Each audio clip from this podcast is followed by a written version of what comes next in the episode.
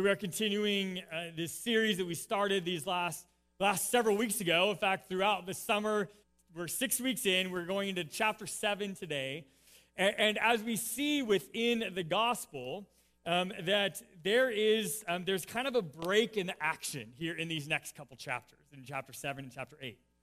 Already six chapters in, we've seen miracles, we've seen teachings, we've seen big challenges, we've seen as again, the focus is on John the Baptist, and then Jesus jumps into the public light. And we, we, see all of these things already very quickly in the first six chapters. And, and yet, John was very clear from the very beginning why he wrote his gospel. Right? And we've looked at it already a couple times, but at the end of the gospel, he tells us his purpose for writing right, was to convince us without a doubt that Jesus was the Messiah. And that as we are convinced of that fact, that then our lives would be not just saved, but truly transformed by his presence.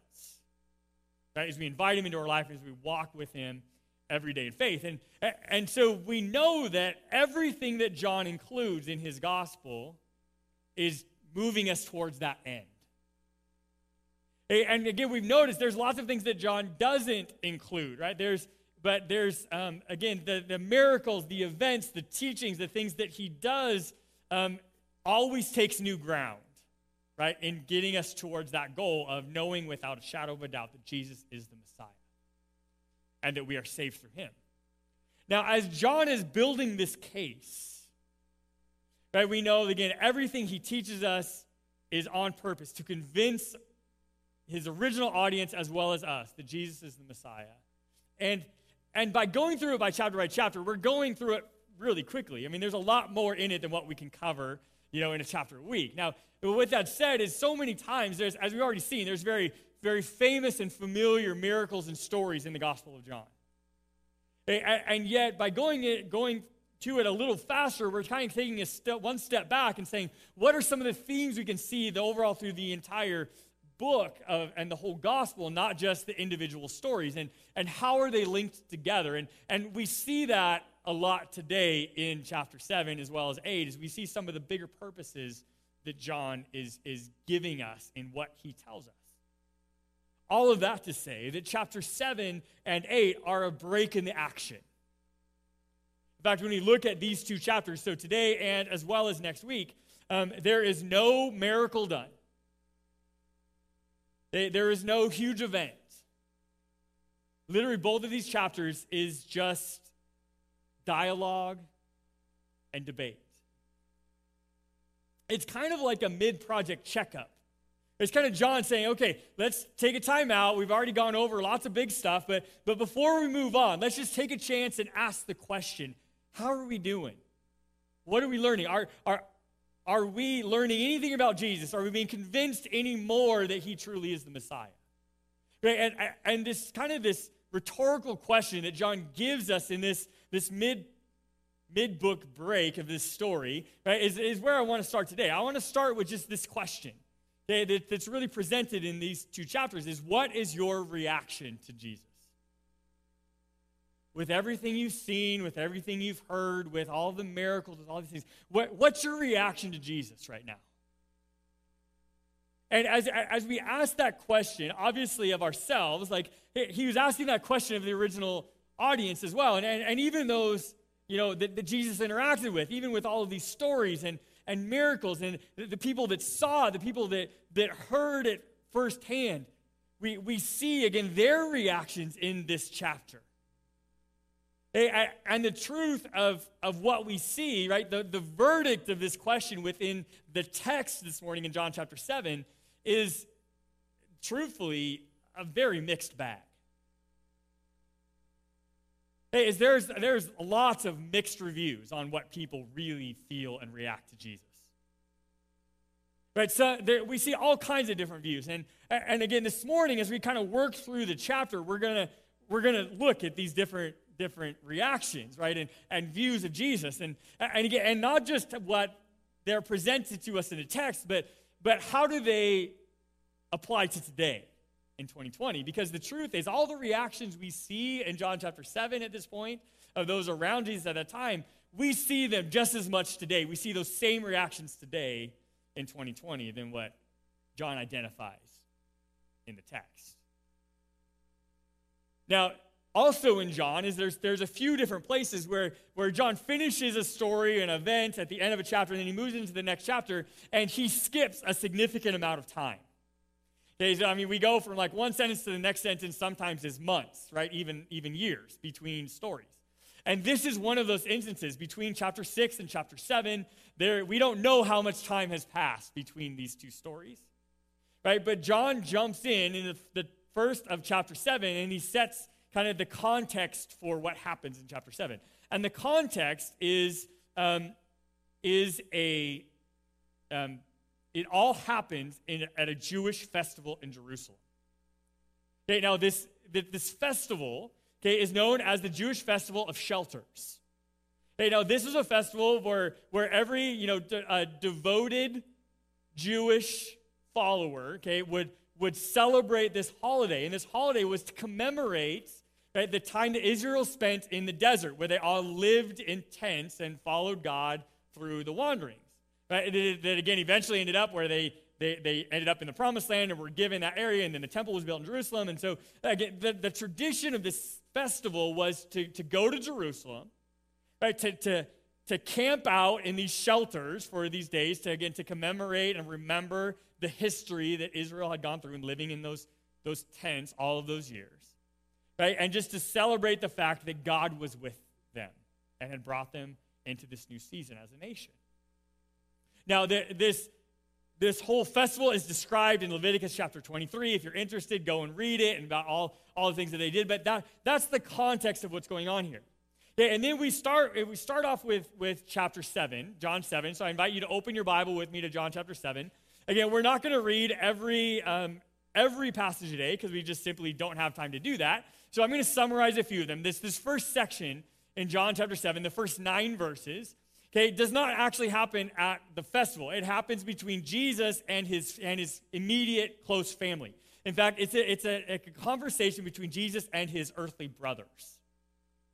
Now, they have this conversation. They're discussing about whether they're going to attend the festival because it's something that they've always done. Again, they were a committed Jewish family. They followed those traditions. And so they're, they're, they present Jesus and they're like, hey, Jesus, are you coming to the festival? Okay, now Jesus tells them, hey guys, you know what? I'm not going to go up to Jerusalem for this festival. You guys go on without me because there are people in Jerusalem that want to kill me. Now, I think that's a pretty good reason to not go. Right now, again, there, Jesus tells him this. He's like, no, guys, you guys, you guys go on without me. I'm going to hang back. Now, th- this is a very interesting exchange between Jesus and his brothers. And, and, and it, it gives us the first view of Jesus, the first reaction to Jesus that we see coming from, from his brothers. Okay, because Jesus, Jesus' brother's view of Jesus at this point was that, that Jesus needed to claim the fame. Okay, and he, he needed to take advantage of it while he could. you just imagine them, you know, in this moment, in this conversation.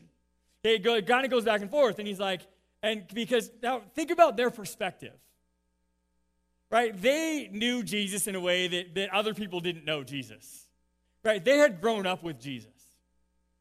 Okay, they were coming from this perspective of him, of, right, this was, he was the older brother that could do no wrong. Can, can you imagine growing up in that household?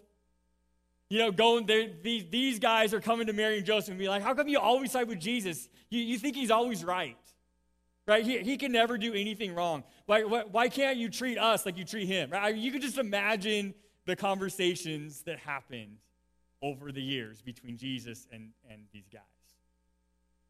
Right? And now they have a moment. Now all of a sudden, Jesus starts doing these miracles and, and he's becoming this public figure and he's making all of these claims that he's divine and kind of all of these things. And, and literally, his brothers are like, hey, bro, claim the fame.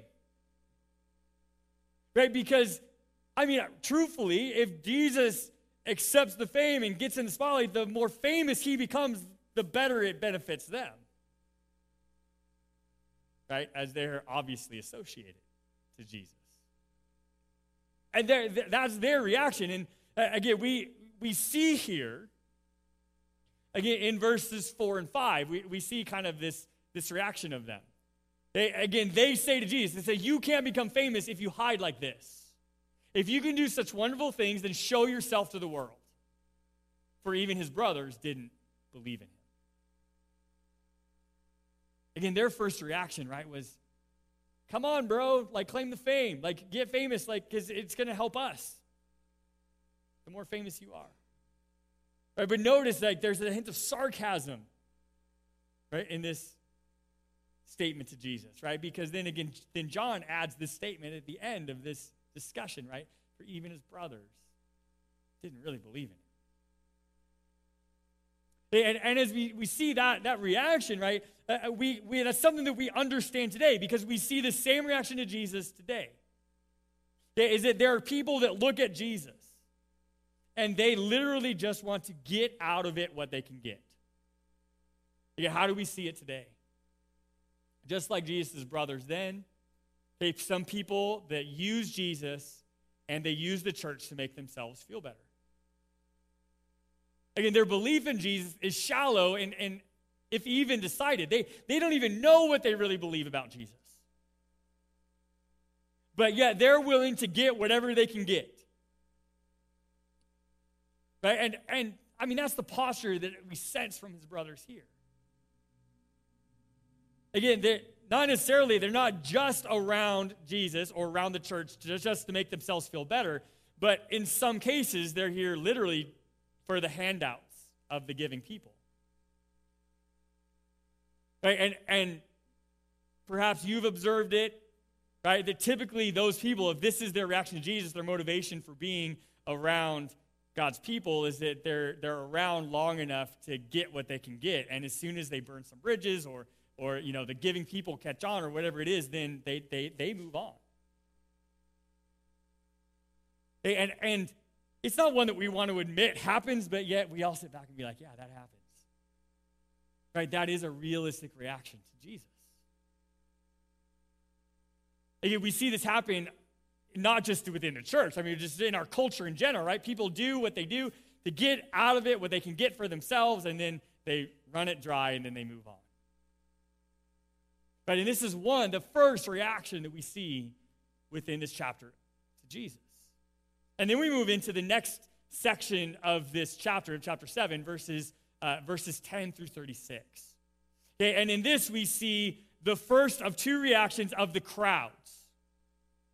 Okay, and of, of the Jewish people. Now, because these crowds were Jewish people, right? They were, they were here to celebrate this Jewish festival. Okay, now these crowds were, it was, it was a, once again a mixed bag of reactions. Okay, the first part of the crowd, okay, was their reaction was that he could be a crazy man trying to deceive everyone. Now this part of the crowd, okay, this part of the crowd, these are the Jews that haven't really made up their mind about Jesus yet. Right? They're not really sure about Jesus. They, you know, they they know that there's something significant about him, that he's different, that things are changing, but yet we don't know if he's really who he claims he is or is he just here to deceive us. Hey, because we see there's, there's these two very distinct crowds within the festival because, uh, and we've already inferred, right? And, and John tells us in, in verse 10 that Jesus does end up going to the festival. That he sends his brothers ahead, and then it says he goes there secretly, just so that he doesn't try to draw a lot of attention to himself. But then as he gets there and, and as they move, you know, through the, the days of the festival, Jesus kind of comes uh, more into the public eye and draws more attention through, throughout the festival. And, and as he does that, we start to see, again, the, the, how the crowds become very divided. Right? And this, this first part of the crowd, again, the, the, the Jews that haven't yet made up their mind about Jesus. Who is he really? You know, is he really who he says he is, or is he just deceiving us all? We're just not really sure. Okay, now in the midst of this of this context, this environment at the festival, um, Jesus again finally kind of speaks up right while he's there, and, and so I want to pick up in the text in John chapter seven, uh, verse sixteen. So again, if you have your Bible with you, please follow along with me. If not, you can just listen as I read it. But we're gonna we're gonna look at, um, at what happens here with this crowd. Okay, John 7, starting at verse 16. It says, So Jesus told them, My message is not my own. It comes from God who sent me. Anyone who wants to do the will of God will know whether my teaching is from God or is merely my own.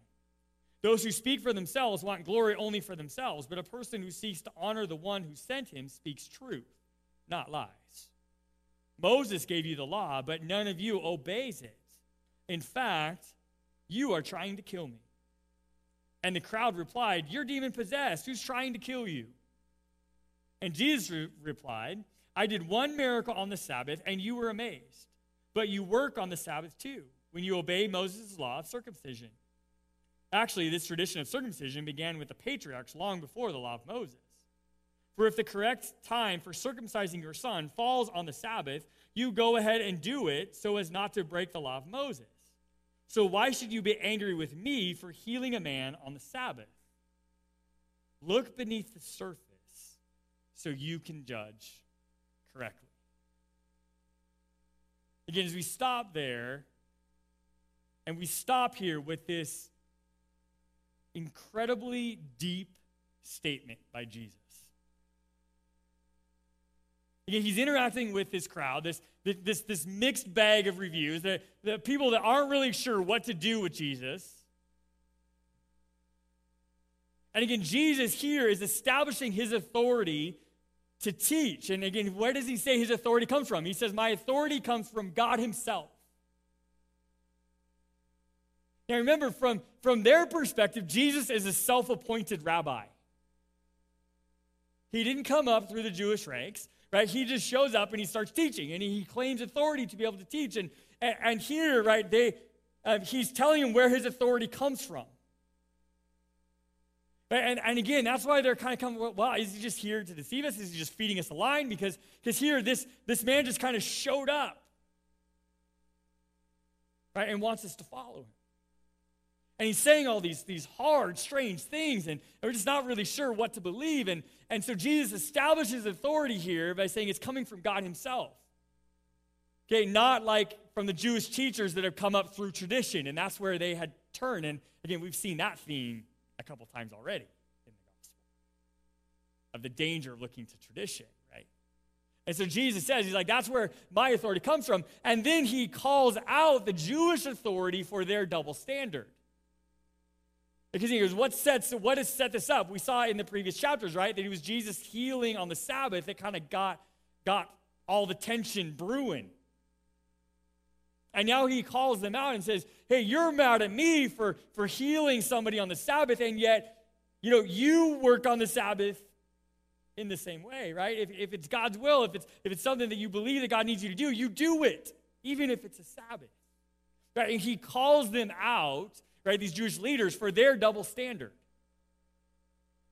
And then, after doing that, Jesus makes the statement in verse 24. And this, this is, is a verse, right, that, that, that should be on plaques in our homes. Right? And yet it's not a memory verse that we typically see, right? But, but, but it's, it's one that we should look at every day. John 7 24. Look beneath the surface so you can judge correctly.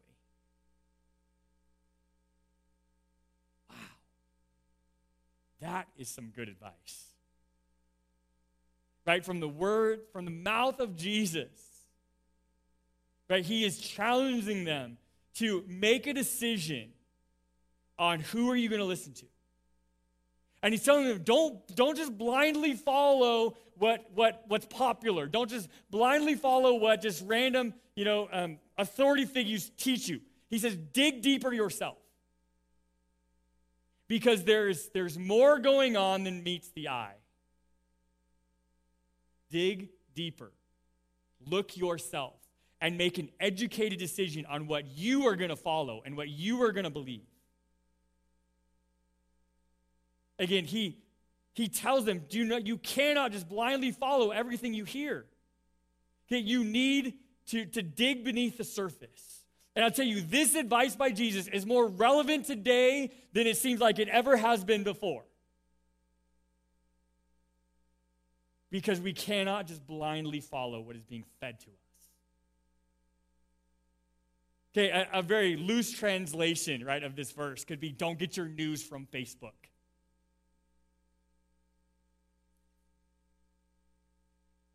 Dig deeper. right? Know where your information's coming from. By what authority are they making that claim?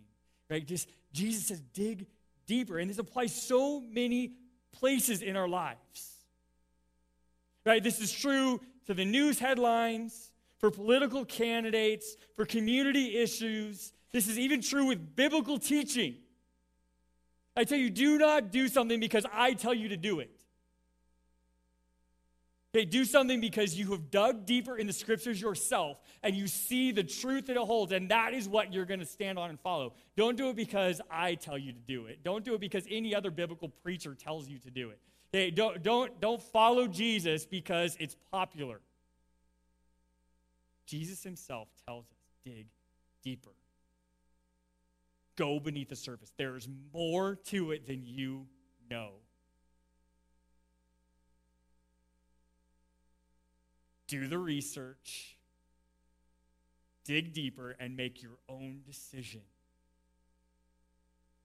And, and we see again this, this whole idea, right? He's saying just you, you cannot blindly follow. Okay, and Jesus is inviting them. He says, dig deeper because Jesus, he said, like this is an invitation. He says, I have nothing to hide, right? The deeper you dig, the closer you'll get to God if you follow me. And, and again, how do we see this play out today?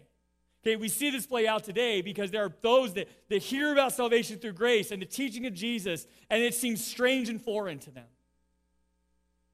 And again, that, that's a kind of a normal reaction is that, yeah, Jesus might be real, but he also could just be a cultural myth. And we're not really sure which one it is. Right? And, and we see this reaction to Jesus, I, I mean, all the time. And yet, we, the truth is there are all kinds of cultural myths that we all believe in right that, that we follow. And, and again jesus is challenging us not just about our faith but in everything in our life. He says dig deeper do the research. Figure it out on your own. I made you smart for a reason. Figure it out. Dig deeper.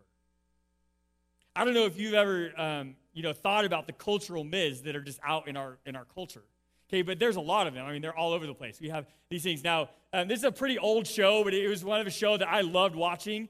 Um, and and uh, this show, maybe you've seen it before. It was it was on um, the Discovery Channel. Okay, the show MythBusters.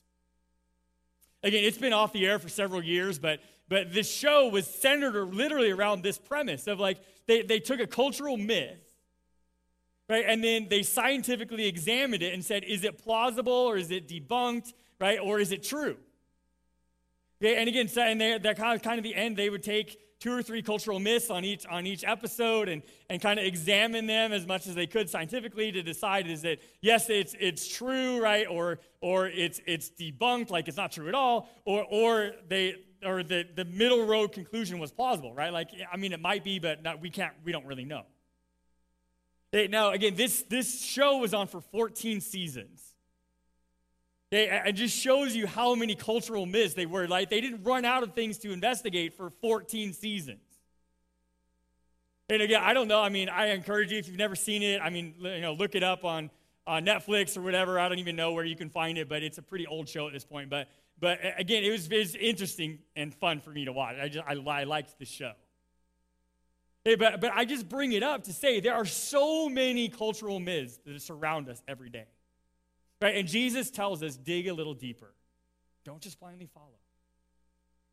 Okay, dig deeper. No matter what your reaction is, like, like come to a conclusion yourself. Again, the, the, the premise, right, of this show, right, was that even though we're undecided about, about this myth, we're, we're, we're willing to take a deeper look at it. Right? And especially if you're undecided about Jesus, be willing to take another look. Right? Are you willing to listen to at least both sides? Can, can we be willing to listen to both sides of any issue? Don't just blindly follow. Dig deeper. Uh, uh, so we see this, this first reaction. Then the, the third reaction I want to point out is, is, is with the rest of the crowd. Okay, the, the rest of these Jewish leaders and their view of Jesus. Okay, the, the Jewish leaders' view Jesus, these are ones who were already decided about who Jesus was because we saw they are already thinking about killing Jesus. Okay, they've already decided this guy, we, we can't be open to him, we got to get rid of him. Okay, but the Jewish leaders' view of Jesus was that he's a troublemaker, he stirs up drama, and he disrupts our comfort by challenging our authority. Again, we are, see again in this dialogue, even in chapter 7, he challenges their authority all over again. I mean, he's already done that in the gospel a couple times. Right? And he does it again in chapter 7. And, and we see again for these Jewish leaders, right, their view of Jesus is that we've already decided, right, we don't need to look any deeper at all. We know we just need to get rid of him. Because he is threatening what we hold close. Again, he's disrupting to the life that I like. And so we just need to get rid of it. Again, they were connecting believing in Jesus as breaking the law of Moses. Okay, because he healed on the Sabbath. Now, again, that's that was what we're getting at. Now, Jesus pushes back on that, on that in this chapter, right? He's like, hey, guess what? You guys have a double standard. You don't like me for the same thing that you do. Like, that's not okay. Right? And, and yet, Jesus here is establishing that he was the fulfillment of the law of Moses, right? As the chosen Messiah that had been sent by the Father. Okay, Jesus was not what they expected in a Messiah. Right? And Jesus pushes back on their preconceived ideas. And then in verse 30, Jesus, is, Jesus uses this phrase. He says that my time has not yet come. Okay, now this is a significant phrase. Jesus uses it several times throughout the gospel. Okay, and, and then we get to the end of the gospel when his time comes, and that is when Jesus willingly submits to these same people, right? And is arrested and ends up at the cross.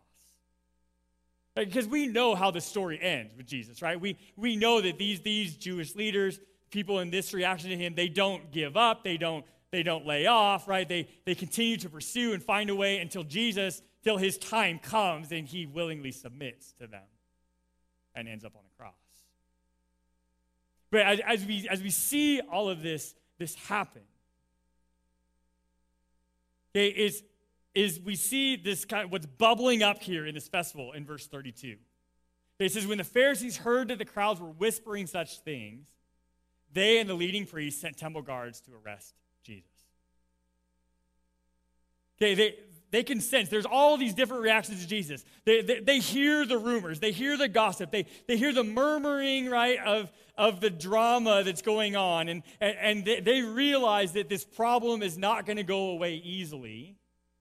Right? And so they take it to the next level and they send out these temple guards to arrest Jesus. Yeah, now how do we see this reaction play out today in our world? Hey, we, we see it in those that already have their mind made up about Jesus. Right? And there is nothing that's going to change their mind about Jesus. Even if he is real, belief in him will only mess up the life that they currently have, something that they really do not want. And again, the way this, this reaction we see from there play out today, right, is that they're not even willing to listen. My mind's made up. Don't talk to me about that Jesus. I want nothing to do with it. And ultimately, what's the motivation behind that, right? The motivation is like, no, I don't want to change. I, I like my life the way it is. I, I don't want anything to do with Jesus. Even if their life is miserable, right? That seems better to them than, than submitting to Jesus. Right? Because even if they will just sitting in their own misery and their own pain, at least it's familiar. Right? But doing something different following Jesus is scary and it's uncomfortable. Right? And I might have to make some sacrifices, and I just I just want nothing to do with that. So I'll just stay in my pain. And then we see these reactions, and then we move to this section in the middle of the chapter, verses 37 through 39. Okay, and in these verses okay, is we see that biggest, most important point of this entire chapter. Okay, and, and that is that all three of these views of Jesus are not permanent. No matter what views of Jesus you have, no matter what views of Jesus we see in our culture and in our world, is that none of those views of Jesus are permanent. Okay, it's exactly what Jesus tells us in these verses. Look at these verses, 37 through 39.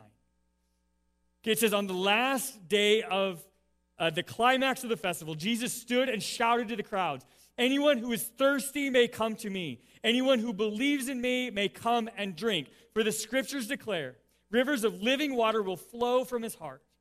And when he said living water, he was speaking of the Spirit who would be given to everyone believing in him. But the Spirit had not yet been given because Jesus had not yet entered his glory. Now, there, there's a lot in these few verses here. Okay, but, but first off, again, who can access this living water? Everyone. Right? Jesus saw all of these reactions. He saw all of those conversations. He heard the murmuring. He, he knew uh, everything that people were pushing back on him and, and, and calling him out about, and, and all the, even the downright rejection. And yet, he still says, everyone can drink. No one's excluded. None of these reactions are permanent. Now, also, as we see this huge, incredibly powerful statement and claim by Jesus. Okay, as we work our way through these chapters, again, as we're stepping back and seeing the bigger picture of the gospel, is that this is the third time in seven chapters that Jesus has taught on living water. You think that's significant? Absolutely. Right? And, and we see again who has access to this living water? Everyone. That is the heart of God. No matter what your reaction is, no matter where you are in your life, no matter what trap you've fallen into, no matter what you blindly followed, no, no matter what is going on in your life, you are not denied at the feet of Jesus. Because everyone can drink and these views of Jesus, no matter what your view of Jesus is, is not permanent. And then after this, Jesus drops this bomb on the crowd. Okay, we see kind of the, the rest of the chapter verses 40 through 52. And we're going to read that together. John chapter 7, verse 40. It says, When the crowds heard him say this, some of them declared, Surely this man is the prophet we've been expecting. And others said, He is the Messiah. Still others said, But he can't be. Will the Messiah come from Galilee? For the scriptures clearly state that the Messiah will be born of the royal line of David in Bethlehem, the village where King David was born. And so the crowd was divided about him. Some even wanted him arrested, but no one laid a hand on him. And when the temple guards returned without arresting Jesus, the leading priests and the Pharisees demanded, Why didn't you bring him in? Well, we have never heard anyone speak like this, the guards responded. Have you been led astray too? The Pharisees mocked. Is there a single one of us rulers or Pharisees who believes in him? This foolish crowd follows him, but they are ignorant of the law. God, God's curse is on them. And then Nicodemus, the leader who had met with Jesus earlier, spoke up. Is it legal to convict a man before he's given a hearing? He asked. And they replied, Are you from Galilee too? Search the scriptures and see for yourself. No prophet ever comes from Galilee. And once again, in this, in this exchange here between these religious leaders, we, again, there's a lot going on here too, right? These, we once again see that the top religious leaders and, and their hard, fast reaction to Jesus is that they are not willing to change, right? Their minds are made up. And yet, once again, we see Nicodemus resurface here, right? Remember, he was in chapter 3 when he came to Jesus. And, and again, something that John is really good at is he does not resolve stories. Okay, we, we end in chapter 3, the, the story with Nicodemus was not resolved. He didn't tell us how it played out. And, and yet here he gives us a clue again on, on where Nicodemus really is at, right? Because because then they make the claim, right? There's no Pharisees that believe in him. And Nicodemus is kind of like, wait a minute. Shouldn't we give him a trial before we make him guilty? And again, notice Nicodemus does it. He, he doesn't really stick his, his, his neck out, but, but he, he kind of does. Right, and yet we also see here the again the, the I think the most interesting thing that we see here, right, is, is, is the reaction of, of the officers that were sent to arrest Jesus. Again, what was their reaction? Their reaction was like most of the crowd, and, and even some of the Pharisees, even by Nicodemus, right? Is that many were drawn to Jesus by something they couldn't explain. Right? I mean, they come back, literally, they come back empty handed. Right? They failed at their job. Right? And they come back to their bosses and they're like, we really have no explanation. Right? We, we, we can't defend ourselves We're not doing our job. There's just there's something about this guy, we just couldn't do it. And when we think about this situation, I don't think there's, there's not a better picture to describe the, the context and the situation that we're in with this crowd other than this one.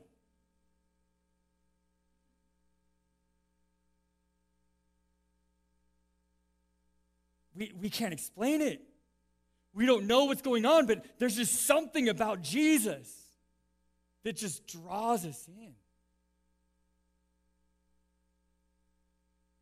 We're not sure what it is. We don't even know what it's going to do to us, but we, I have to go towards Jesus. Right? And, and we, we see, again, this, this reaction, right, that, that many in the crowds believed. In kind of the context and the timeline of the festival, we can kind of confer that literally even these temple guards were likely gone for a day or two. Right, and, and they, when they finally come back, right, with, with the job undone, right, that they were sent to do, that they have no other explanation, right, than what we see in verse 46. We have never heard anyone speak like this. The guards respond. There's just something about Jesus we cannot explain. Right, and we see one more time, right, that, that through as this, this story plays out, that, that whatever reaction we have to Jesus, it is not permanent. Right, because there is something about Jesus that draws us in. Now, again, if, if you are a follower of Jesus, then you know what it is it's love. Because you experience something with Jesus that you don't experience anywhere else.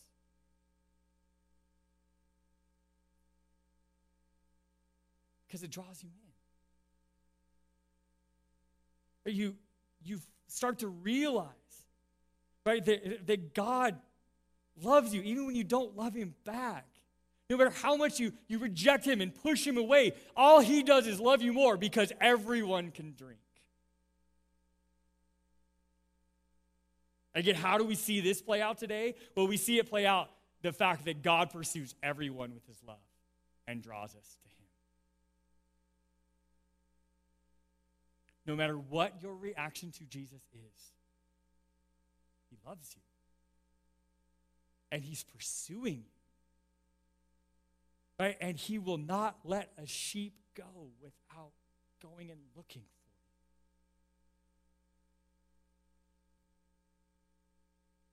Again, if you are being drawn to Jesus, will you take the next step in your journey?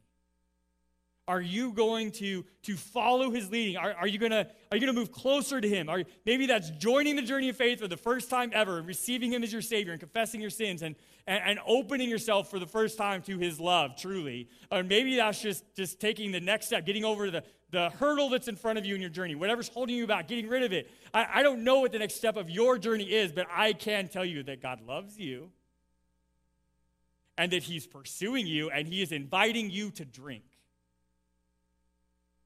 no matter where you are in your journey. Again, we see those that were drawn to him. Right? We see the guards that took a step forward in their journey. Right? We see Nicodemus take a step forward in his journey. And then the question then comes to us is what's the next step in our journey? And we want to end with the question we started with What's your reaction to Jesus? Because the truth is, we have to answer that question every single day. And no matter where you are in your journey, whether you are not a believer yet or whether you've been walking with Jesus for decades, you still have to answer that question every single day. What's your reaction to Jesus going to be? Again, we see these three distinct common reactions to Jesus in this chapter. And we also see people that are open to Jesus and that they take steps forward closer towards Christ. And many times when we look at our journey, right, and, and see what's in front of us, that this is how we feel.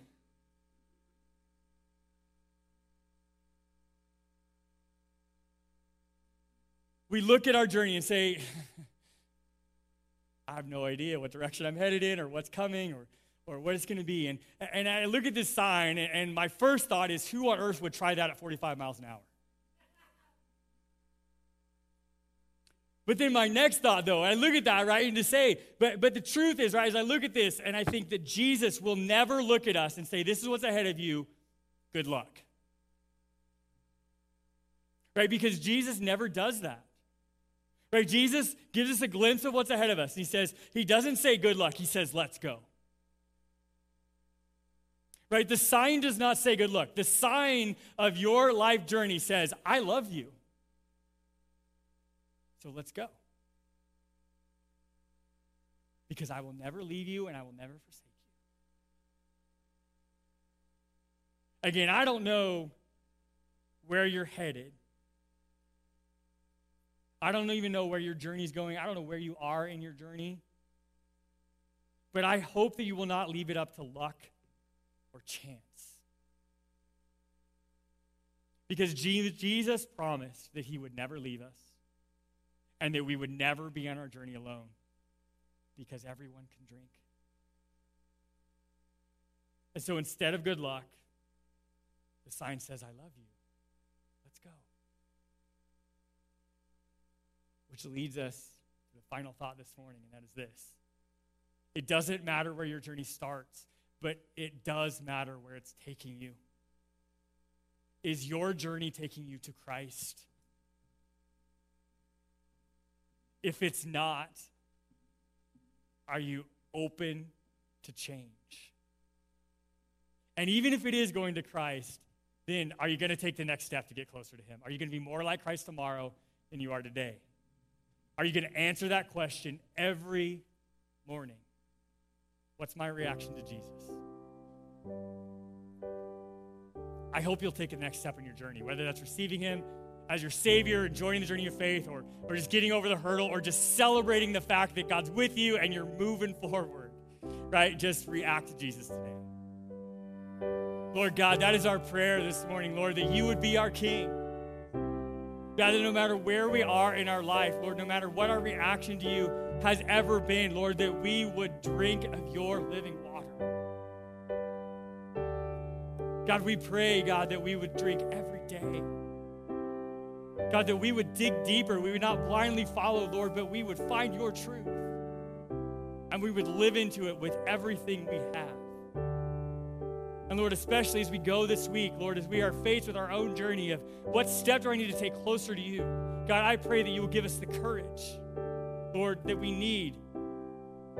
Lord, the, the, the promise that, that we're not by ourselves, but God, that you're walking with us, Lord. And, and if you challenge us, it's because you love us and you want better for us. And Lord, we, we pray today Lord, that as we go this week, Lord, that we would live out our faith every day. God, that we would show this world what it means to be loved by you. And God, we would do our part in inviting others to join the journey as well. Because God, we so desperately. And we praise you today, Lord, that no matter what our reaction to you is, you don't stop pursuing us. You don't, don't stop loving us. But God, take us forward on our journey. We love you. We praise you. We worship you today and every day this next week as we go and we serve you and love you with everything we have. Guide us today. In Jesus' name.